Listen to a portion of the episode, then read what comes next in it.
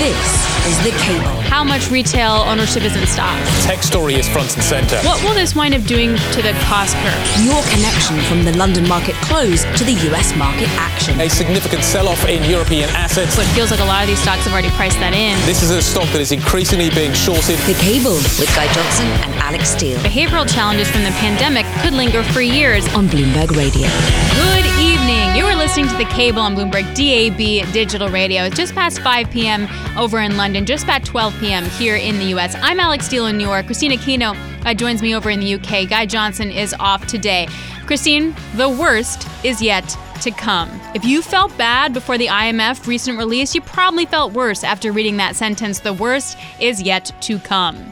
Wow, what a nice, uh, gloomy way to start the fourth quarter, Alix. I feel like every time you and I get together, it's just a combination of all doom and gloom. I- Is it us? Do we bring it? up- No, I upon mean, Guy and I ourselves? have a lot of doom and gloom too. I'm not going to lie to you. Uh, that was the IMF report. We will get to that uh, throughout the next hour. We're also going to deal with the BOE and more extra financial instability as it uh, widens out its bond buying program to include linkers now for the first time ever to help stabilize pension funds. Uh, European cl- uh, stocks closed a little heavy here. The FTSE 100 off by one full percentage point. You also the CAC off by one tenth. You got the European stocks off by half a percentage point. Bond market really whippy as well. You are seeing some com- money coming into the bond market. Yields moving a bit lower here in the U.S. It's been whippy all over the place as well. Uh, we'll get to that in just a moment. Um, all right, there's a lot to get through. Oh, and Credit Suisse needs like eight billion dollars. Oh, there's that. We'll get to that as well. Here's Charlie Pellet, though, with some other hopefully non depressing headlines. I wish I could guarantee Yeah, that. fair it's enough. all in the eye of the beholder. Got to begin with that IMF story. You guys are going to be talking more about that coming up.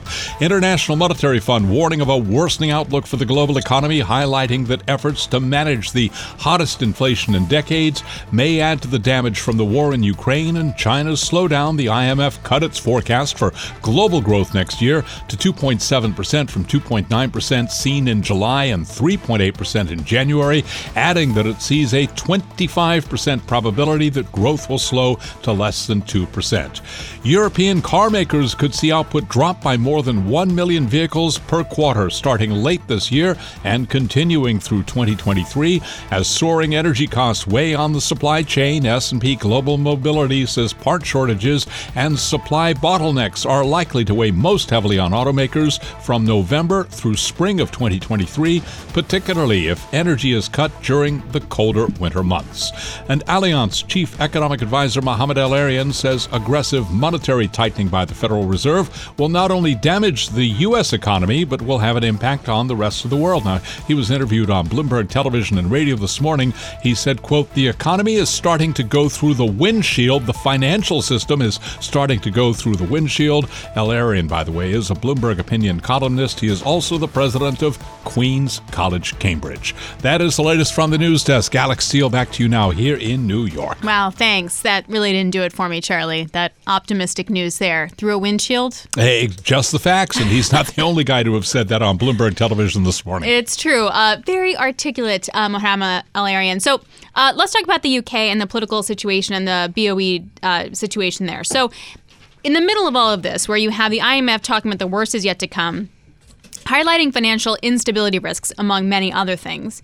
Uh, the BOE ramping up its own bond buying program to help stabilize pension funds. And at the same time, Kwasi Kwarteng was speaking with the House of Commons earlier today. He is also headed to D.C. for those IMF talks. There's a lot of heat on what he can deliver there. Here's part of what he had to say today to the House of Commons. The IMF said today that actually the, the plan, the mini budget, has increased uh, the, the forecast for growth. That's exactly, that's exactly, that's so it's precisely the opposite of what the Honourable Lady has said. And it's very clear where we stand on this. We've got pro-growth, pro-enterprise, pro-business uh, conservatives on one side, and the anti-growth coalition on the other side, who want to tax more and want to ha- commit us to low growth. That was Kwasi Kwarteng talking uh, to the House of Commons. I don't know, Kristine, if that's the vibe he's going to want to be going in with to these IMF talks. It feels a little bit too congratulatory. That's a word.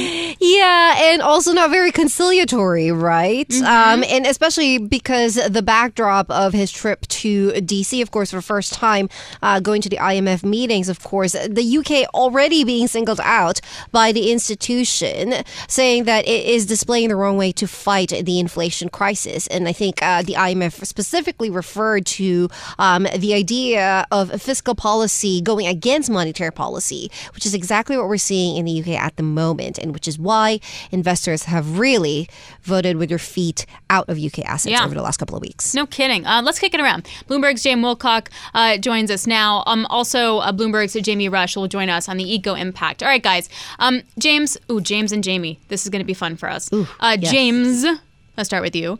Um, what kind of Kwasi Kwarteng do you think we're going to get in DC? I, I hesitate to say, Alix. I mean, like Kristine says, I wonder if he'll use those exact lines. We look at sort of what the IMF said of like a 0.3% growth rate. Even if that is up, Kwasi Kwarteng has in the past said he wants the UK to be at 2.5% annual trend growth. So he's you know implying that they're going to be predicting things up by 2.2%. If that kind of optimism, and Kwarteng is a very optimistic chancellor, comes out in the IMF, I wonder how they will uh, react. I mean, he has said he's relentlessly focused on growing the economy, but in some ways his hands are tied now. He has to get a lot of supply side policy through a very fractious government. That clip you played from in Parliament, what was interesting, it was former cabinet ministers who were asking him some of the toughest questions about how he'll be funding small businesses and the premiums he's added onto mortgages. So I guess a shaken chancellor heads to DC, and the question now is like, where can he find this growth that he's so relentlessly focused on? Well, that is a big question, right, James? I mean, you were on the ground at the Tory conference uh, last week, and you know, as you mentioned, he is a shaken chancellor heading into the IMF meeting. Do you think that he's picked up uh, some of the reality that was thrust upon him at that conference, and uh, is that something that's kind of tempering his optimism and, and making him realize that there is going to be a lot of work if the this is where the UK wants to go in terms of its growth plans? I think what they most, Kristine, is the UK is short of capital. Truss Truss's government is short of capital, and that can be both political capital and also foreign capital, right, in terms of the markets. And that political capital is very thin. Uh, they have a very, like, Truss barely won the support of MPs to become like the candidate for Tory government. Rishi Sunak, the other challenger, has more people in Parliament backing her. So that whereas after that conference, there are already big U-turns. The big sort of fighting ground in Parliament is going to be around benefits. This idea that like they want working people and people who are sort of on universal credit, the welfare system, to have benefits uprated with inflation. Now that is going to be yet another strain on government budgets at the very time where they're trying to save most money. So Kristine announced we're in this weird position where the government is trying to both spend more money whilst finding savings in other areas at the same time. It's not going to be able to hold this problem. No. It's it's not it's not pretty. It already hasn't been pretty. Um, and to the point of it not being pretty, um, as I mentioned, the BOE is going to allocate up to five billion uh, pounds uh, to conventional gilts and five billion pounds to index-linked gilts at each remaining buyback now to stabilize uh, pension funds. By the way, this is supposed to end on Friday. Jamie, can it really end on Friday? I, mean, I think it's going to be extremely difficult for them to do to, to bring that program to an end on Friday. I, they, at the very least, I think they're going to have to extend it to the end of the month when the government will finally set out its its fiscal plan. So, I, that's my guess. My guess is they will, will have to run on for longer. I mean, the alternative is a crisis. Yeah, a crisis. What what does that look like? Well, I, I, what we're seeing is a crisis unfolding on various dimensions in the UK. So you have the you obviously you have the gilts crisis uh, and the and the pension funds that are, are, are dependent on BOE lifelines just to stay afloat. Um, you've also got a mortgage market which is basically going to seize up over November. No one's going to be taking a mortgage out. People aren't going to be moving house. And these are realities that the Conservative Party and the government is going to, are going to have to confront, um, and it's not going to be pretty for them. So I think uh, the, it's, it's, it's very welcome news. They moved the budget forward a month. I mean, really couldn't have waited until the end of November. Um, and they need to make some decisions and some credible policy choices now. Otherwise, this is going to get really nasty. So, Jamie, paint the full picture for us here and give give our listeners some context here. I mean, the pensions industry, the bond market, particularly the index-linked bond market in the UK, these are not meant to be very volatile markets. In fact, they've been so boring for the last decade or so, and and that's part of the reason why it's been such a shock to see all this volatility coming through now. I mean, eh, what does it say that we're seeing such a scene now when over the past decade or so, there's been no issue at all, or very little issue. Mm. Well, I mean, we, we know that this problem is born out of hedging strategies, so it's, it's actually nothing to do with the under, underlying solvency of the funds, really. It's just to do with whether they can post enough collateral to, to carry out those hedging strategies. Um, so this is where the where things have fallen over. You know, we've been sat around watching interest rates go up, wondering what will break, and here we are. This, this is what's broken. Um, you know, the, the, fund, the root cause, though, is very, very high interest rate, expected interest rates, and that's not going to go away unless there is a, a U-turn on the government's policies, or they are somehow able to spell out Mm-hmm. some spending cuts which are believable to markets. Um, hey, James, um, one of the, believable to markets. That's a great way of saying it. So, James, one of the analysts over at JP Morgan uh, talked about how the fact that all of this, the disruptive delivery of the um, budget plan by Kwasi Kwarteng and the lingering uncertainty, were going to leave a permanent scar on the rate market. Thoughts? I think you you've banned negativity, right, Alix? That's what Charlie Pellet was told. He came over here with marching orders. I so, know, like, I sorry. think the positive side of this is this is a government willing to U-turn, and it's done that in a number of ways. It's dropped like its highest tax policy, this egregious political part, the 45p rate. It has also just today installed like the new sort of replacement at the top of the Treasury, sort of um, a person called James Bowler, who has 20 years experience. The press release stressed his experience in the Treasury four different times. And that is after this Truss has spent all summer bashing Treasury orthodoxy. So, for all the language and all the sort of focus on growth, this is a government that behind the scenes is aware it has ground to make up and is turning. The question is one that Jamie has already sort of outlined. When we're in this very difficult moment, the government's defenders will point to Ukraine, they'll point to global interest rates rising, they'll point to the dollar. In that moment, the UK has punched a 43 billion pound hole in its balance sheet, and it needs to cost it. Um, the question that both me and Jamie wanted the answer to is where that money is coming from. Yes, we agree. We agree. Um, uh, Kristine, are you okay there?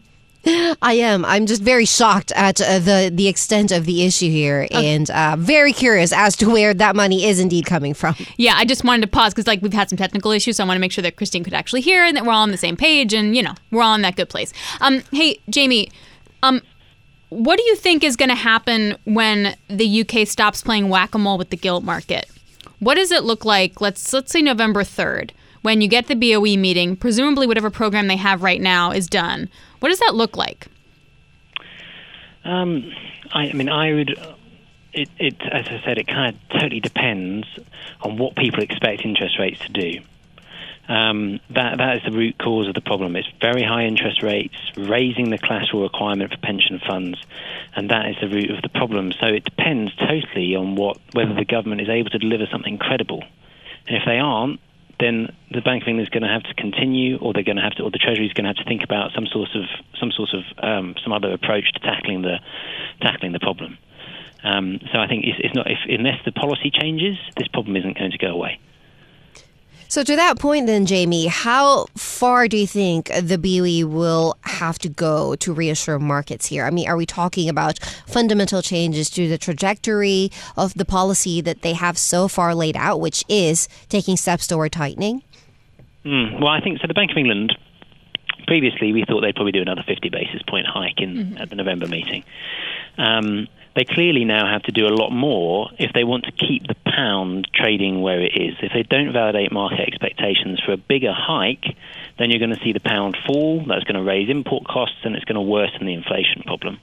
So they're caught between this this, this inflation problem with the what they have to do to get to, to keep the exchange rate where it just where it is, um, and the economic damage it's going to be wrought uh, as they lift interest rates. So it's a very it's a very un- it's a very unfortunate position to be in for any central bank. Um, I think they're probably going to do 100 basis points in November, but it will depend on on what the government decides. If things go belly up until then, is there anything else that the BOE can do to help stabilize pension funds? Um, I, I, I think one possibility is that they could basically continue the current scheme but try and sterilize it. So that is try and neuter the impact it has on the money supply. Um, because that's one of the criticisms of, of this policy is that at the moment, in its current format, it's basically just QE. So I think if they could do something to try and uh, separate this program from perceptions of QE and like the the, the perception in markets that the Treasury is now in the in the in the, in the driving seat, um, pushing monetary policy around. I think that would be one way that they might be able to to basically keep this program running with an open-ended commitment, um, but without have, without losing control of the monetary policy stance. Yikes. Okay, well, we'll definitely look for that. I mean, I feel like these things are moving so fast now, you can't rule it out for sure. Um, Jamie Rush, appreciate the economic take. James Woolcock, thank you very much for the political take. Kwasi Kwarteng really in the hot seat uh, when he heads to D.C. I'm so interested to see his tone when he talks to the IMF. All right, coming up, Credit Suisse also in the spotlight, facing a U.S. tax probe and Senate inquiry over accounts, plus needs a lot of capital. We'll discuss. This is Bloomberg.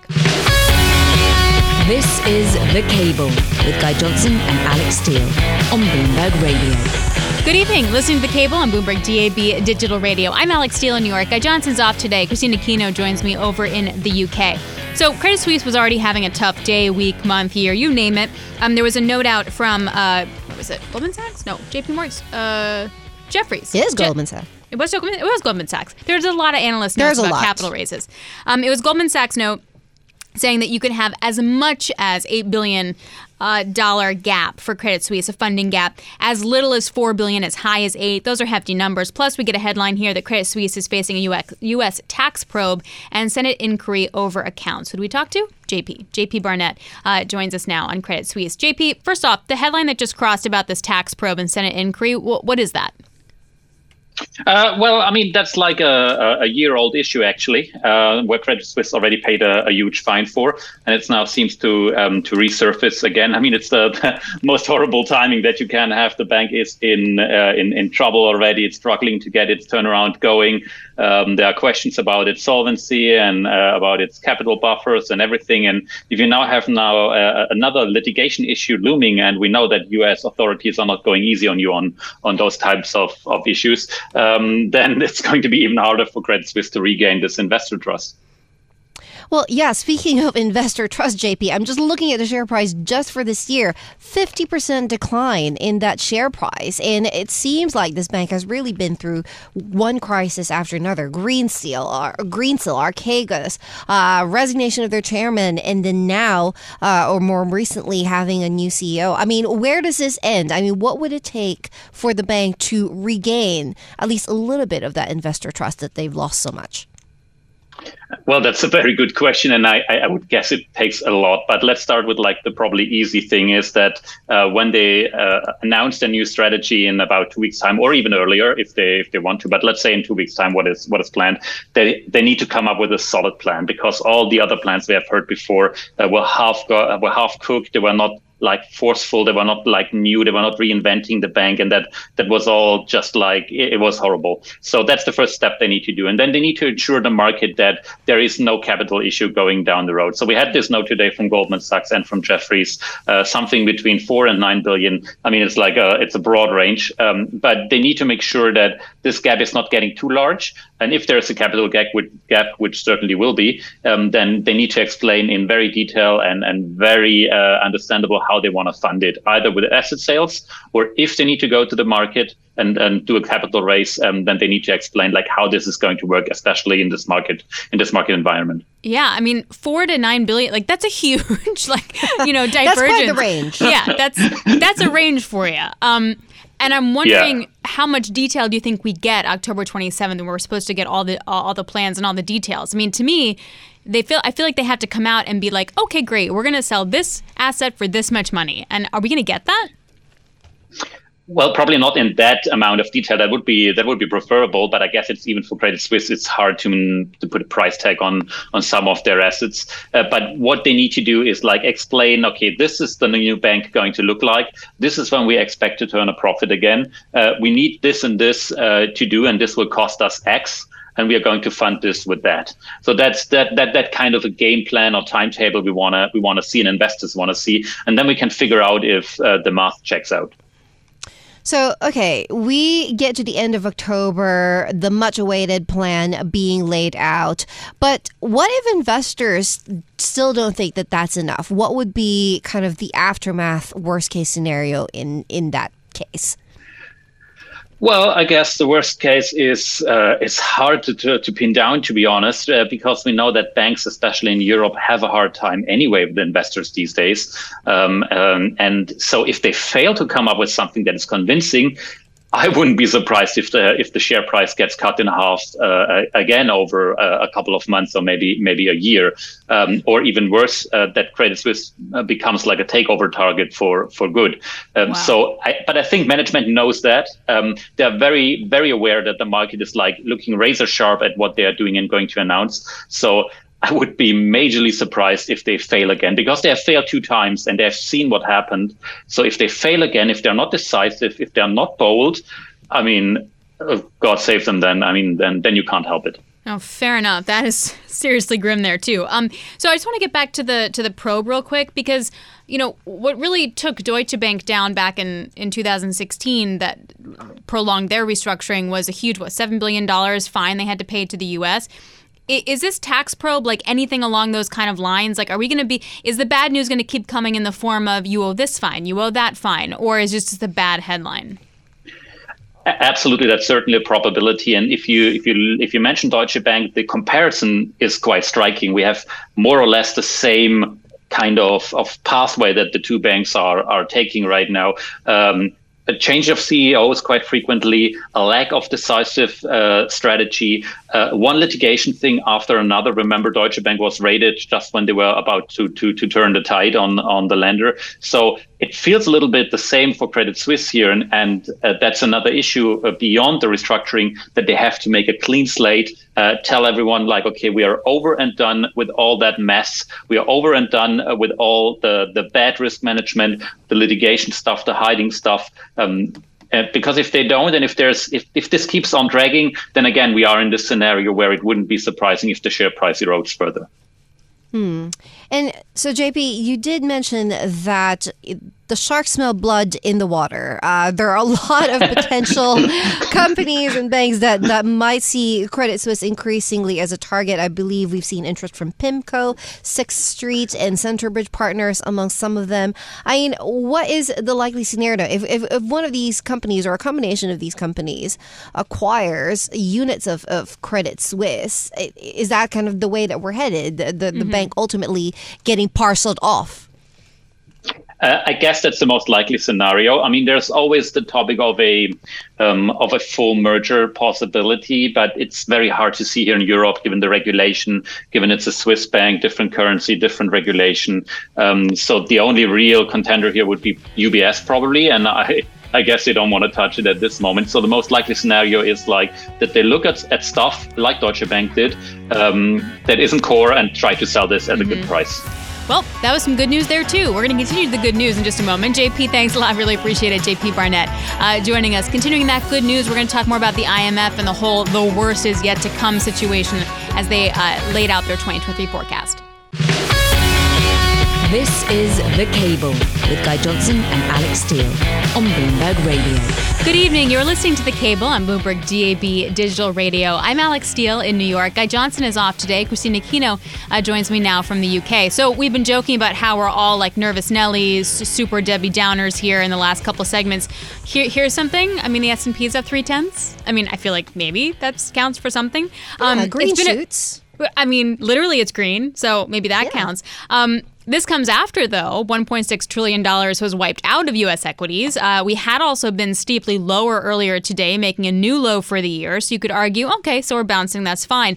But we did get the New York Fed releasing its September survey of consumer expectations, Kristine, and one year inflation expectations fell, and three year inflation expectations are around 3%. That peak was 4 and we're definitely below that now. Green shoots? All right, there you go.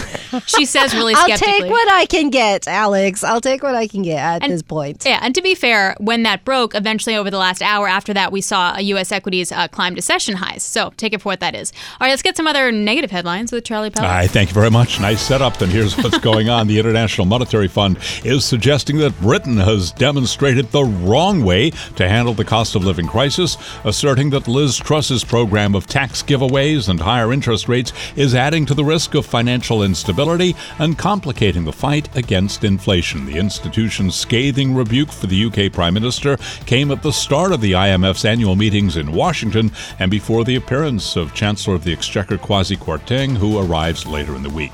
Group of seven leaders have vowed to support Ukraine, quote, for as long as it takes, and condemned Russia's recent steps to escalate its war there in the strongest possible terms. During a 90 minute video call with Ukrainian President Vladimir Zelensky, G7 leaders pledged their undeterred and steadfast commitment to helping the government in Kiev uphold its sovereignty and territorial integrity.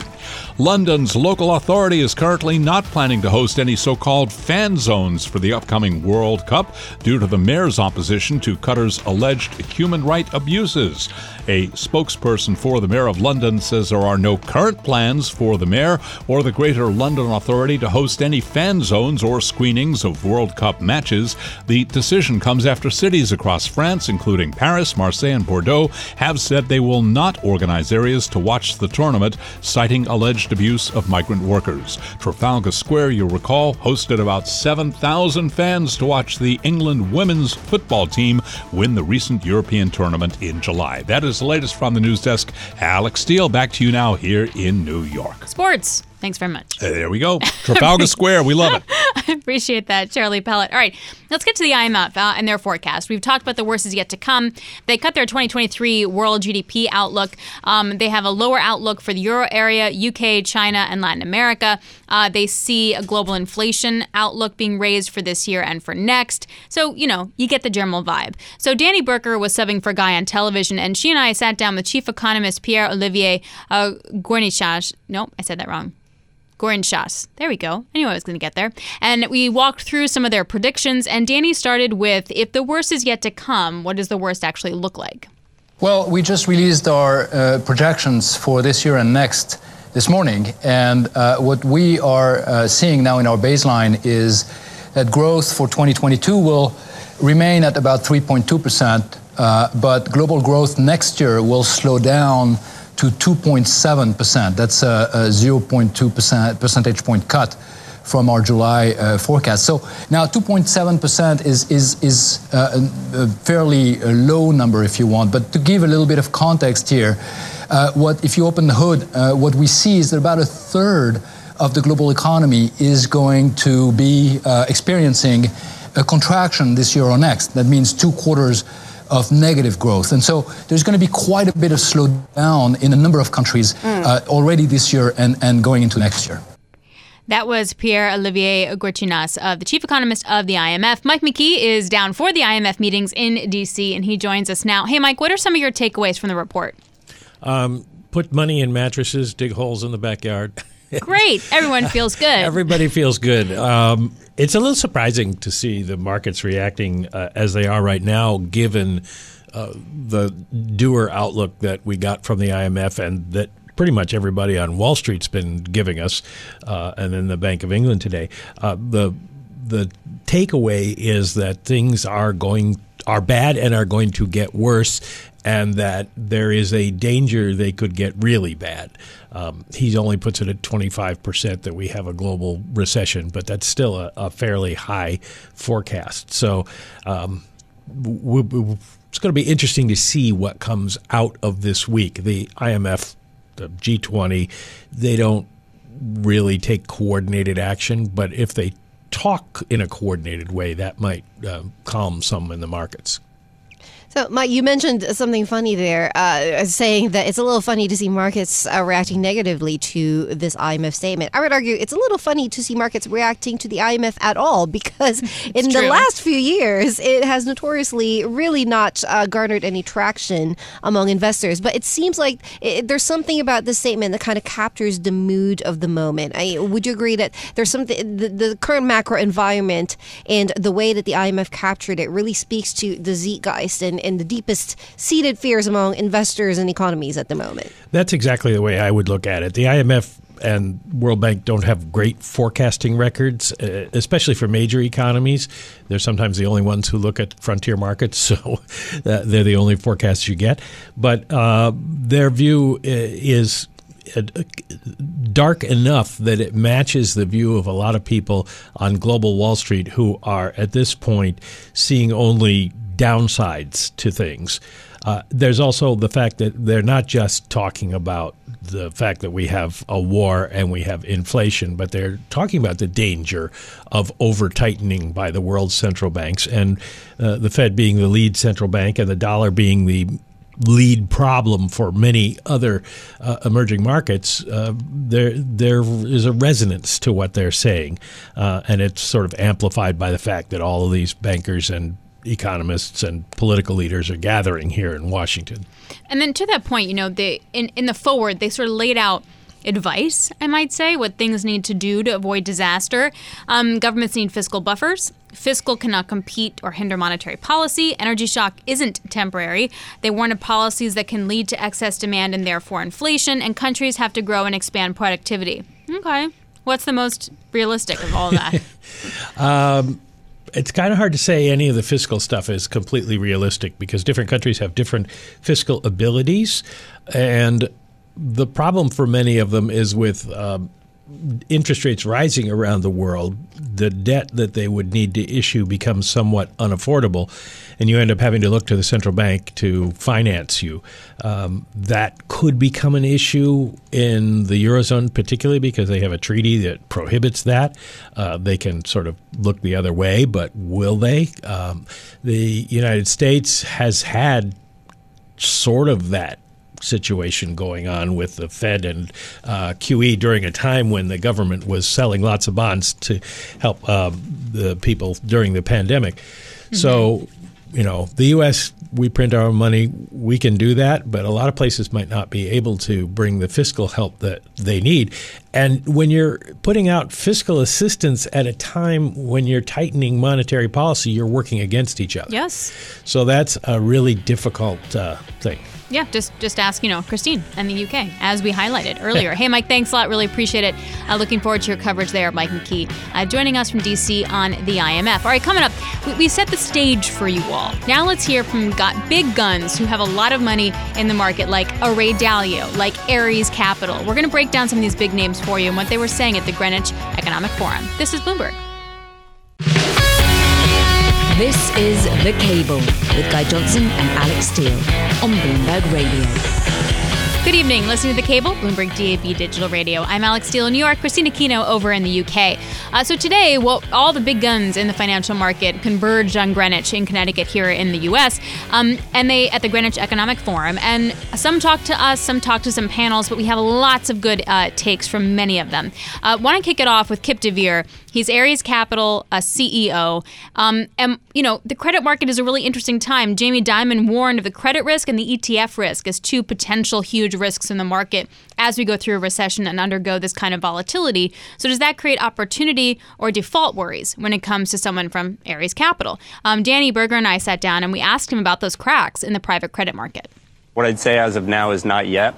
Um, Jamie Dimon obviously has a pretty broad view of of the world, so uh, I'll take his six to nine months as uh, something to watch for for sure. But when we look through to our portfolio companies today, uh, although we do expect um, likely defaults to go up this year with the increase in rates and, and you know a tougher debt service environment for those companies. I'd probably join him in predicting the next six to nine months could get more difficult, but today we're really not seeing it, Carolyn. What will that default cycle look like, Kipp? We certainly skipped it during the COVID era. How bad does it get when you're looking at potential defaults next year? Um, we don't really see anything extraordinary from a historical perspective. If you look today, you know, the default rate on corporate credit is broadly well below what you'd see in terms of historical averages or you know means. So I'd expect as we get through the back you know half of this fall and into next year that we'll see a trend up more towards the historical average. But I don't I don't see a you know terribly uncomfortable environment where it goes way through that. So, uh, hi, Kipp, it's Alix uh, in New York. So that seems pretty constructive. So then the obvious question is then where is the opportunity? Yeah, I mean, the good news is, is we as, as, you know, private credit participants have more opportunity than we've had, you know, for sure over the last couple of years. I think you know there's been plenty of press uh, covering some of the situations that the banks are trying to resolve and some of the larger LBO lending that they've done. And as that resolves, it really creates a lot of fairway for folks that can still originate their own deals, which we do, and structure uh, and price our own deals in the private market. So we're seeing another acceleration and growth in our world, and, and the environment for investing is getting more and more attractive for us. So if the banks that were having trouble offloading that debt, and I'm just going to refer to say Citrix uh, and Brightspeed, why is that good then for you? Like, what are you seeing that they're not, or that they're seeing that you're not?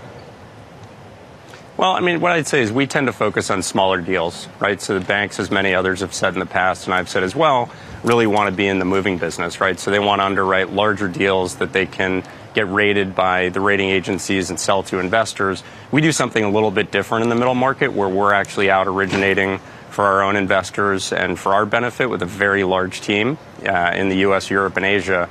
So we're doing the same thing um, that they're that they're doing, frankly, in the middle market, but we're now able to charge higher fees. We're seeing wider spreads, and obviously the base rate that underlies most of our loans is a floating rate base rate, so that's up you know a couple hundred basis points here in the last six months. So all of that's just delivering better returns for our investors. All right, that was uh, Kipp deVeer, Ares CEO, joining us there. Um, and we went on to ask him, Kristine, and this is where it kind of dovetails with you. Guess who's scooping up some assets from the UK pension fund selling? Oh, who? Tell me.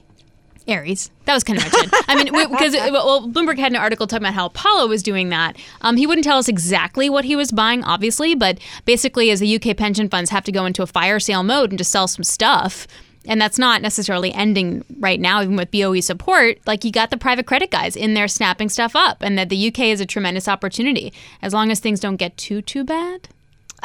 That's a big ask, isn't it? Considering the current state of uh, policy making over here in the UK. But I am at least glad that uh, Kipp deVeer brought in some of the green shoots, some of the silver linings that we so desperately need for this episode of The Cable, right, Alix? Yeah, yeah. I mean, someone's making money off of someone else's pain. I guess we can say that. Um, Let's hear from Ray Dalio next, shall we? Uh, he's stepping back from, from Bridgewater, finally handing the reins over. He also spoke at the Greenwich uh, Economic Forum. He has a lot less to lose in that respect. He's not uh, running the Bridgewater world anymore. I mean, he is, but eventually he won't be. So it's interesting to get his take on the markets uh, and what's going on. So we'll hear from him next. You are listening to the cable on Bloomberg DAB Digital Radio. This is Bloomberg.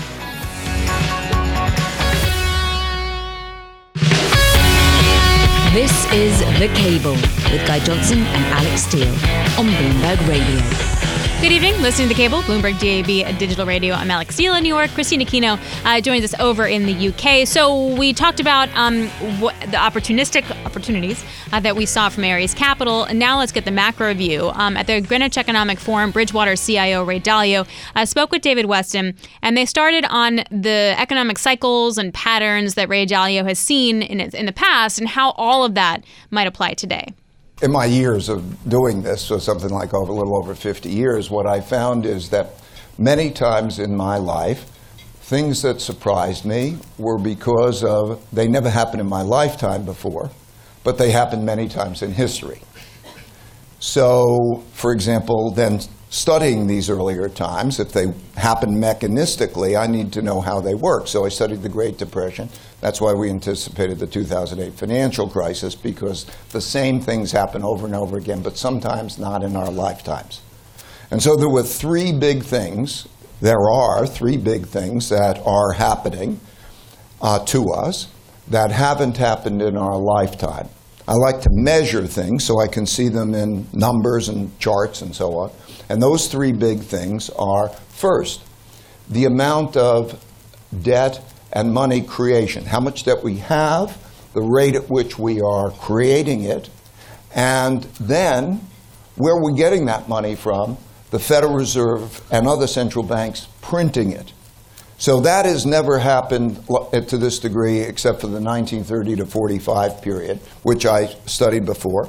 And I needed to go back and study that in history. The second of those two things is the amount of internal conflict, populism of the left and the right, irreconcilable differences, with the largest wealth gaps that have existed. So the greatest political gaps, the greatest amount of populism, largest wealth gaps um, since you have to go back to the 1930 to 45 period, and actually it's larger than that and you have to go back to 1900 to see that. By the way, if you want to see it, you'll see the charts in that. So um, we have a financial issue.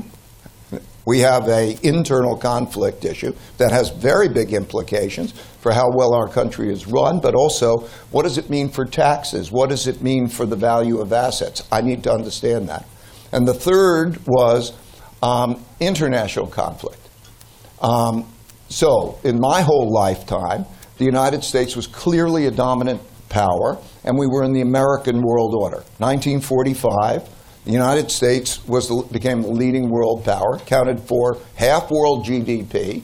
We had 80% of the world's money because gold was money then, and we had a military monopoly. And so the reason that um, we were the world's power, that's why the United Nations is in New York and IMF and World Bank are in Washington, so dominant. But uh, we could see this conflict, this emerging competition. And I didn't, the last time that happened was the 1930 to 45 period, and I need to study that. And so I studied that pattern. And these are the big things in our lives right now, but we are not acquainted with it. And I, so I needed to study the rise and declines of currencies, the rise and declines of empires. And because these cycles go on, um, over a long period of time. I needed to see enough of those cases, so I had to go, uh, go back, let's say, the 500 years. So I studied all of those. Now, I'm not an, ac- an academic, I'm a practitioner. So it's not like I'm writing history books. Uh, it's for the purpose of making decisions today.